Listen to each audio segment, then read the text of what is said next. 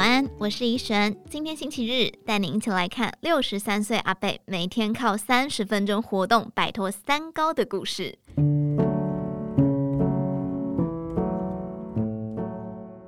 一九六零年出生的高俊雄，虽然顶着一头银发，但却活力十足。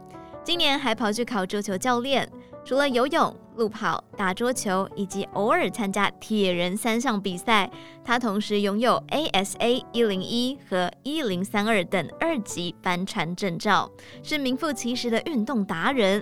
想不到的是，运动达人养成之前，也曾经健康检查红字满篇。高俊雄三十三岁进入国立体育大学任教，一直到担任校长之前，足足有十七年的时间没有规律运动。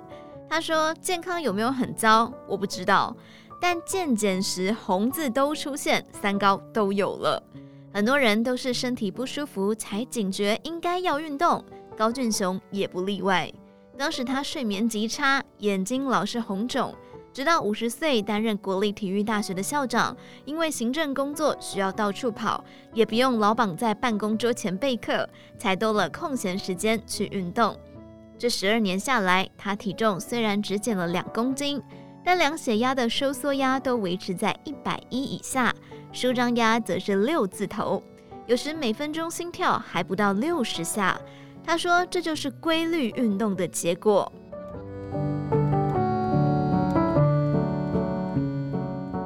很多人借口不动，都是觉得难以达到标准运动三三三原则。也就是说，每周至少运动三次，每次超过三十分钟，心跳达每分钟一百三十下。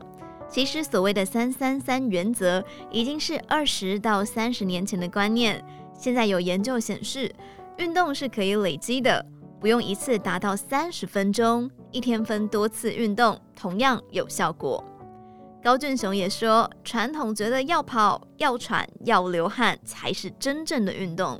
其实 WHO 主张的是身体活动，举凡走路、爬楼梯、骑单车这些日常会做到的事，就是很好的活动。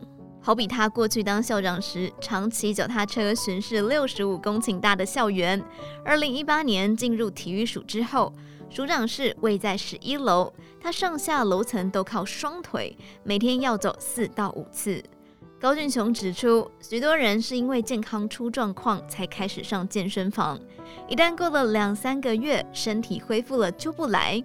他们把运动当成解方，而非享受运动，形成了一个恶性循环。因此，他建议可以花三个月建立运动习惯，没有一定要去跑马拉松。把身体活动融入工作生活当中，每天走七千步就够。他解释，由于运动刺激 BDNF，就是脑源性神经营养因子的分泌，可以促进大脑活化，减缓失智症的发生。简单来说，就是大脑非常需要食物，所以一旦因为缺乏运动而使 BDNF 减少分泌，大脑就会叫你赶快去运动。过去工作压力大，每个周末都会花半天的时间去乌来跑山，用五六十分钟跑上坡，六十分钟走下来，接着去泡汤舒缓。连跑三十分钟之后，一直想破头的困难和问题，可能的解决方案就全都跑出来了，屡试不爽。而平日无法跑山，他就去晨泳，尤其当天有重要会议时，一定要游足三十分钟。游完脑袋会特别清晰，秋冬水温低更是明显。他笑说，触发每个人运动的原因都不同。像他太太过去随荒野协会到野外观察生态，常常一公里就走上一个小时。但近来因为追韩剧，也开始跟着剧中的主角练深蹲。最近两个月，天天告诉我他做了几下。重点是找到启动自己的动力，当享受在运动里面。身心状况好就是副产品。